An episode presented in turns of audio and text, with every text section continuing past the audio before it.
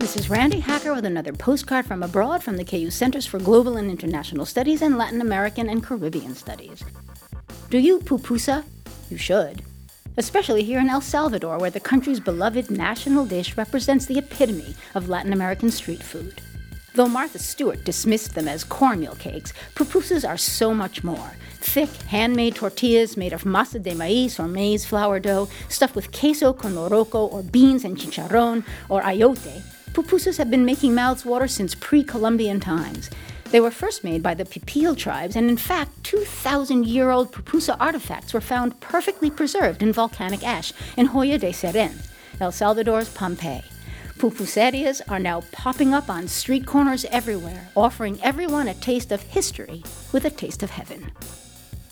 With thanks to Aron Muci for this text from the KU Center for Global and International Studies, this is Randi Hack. Wish you were here.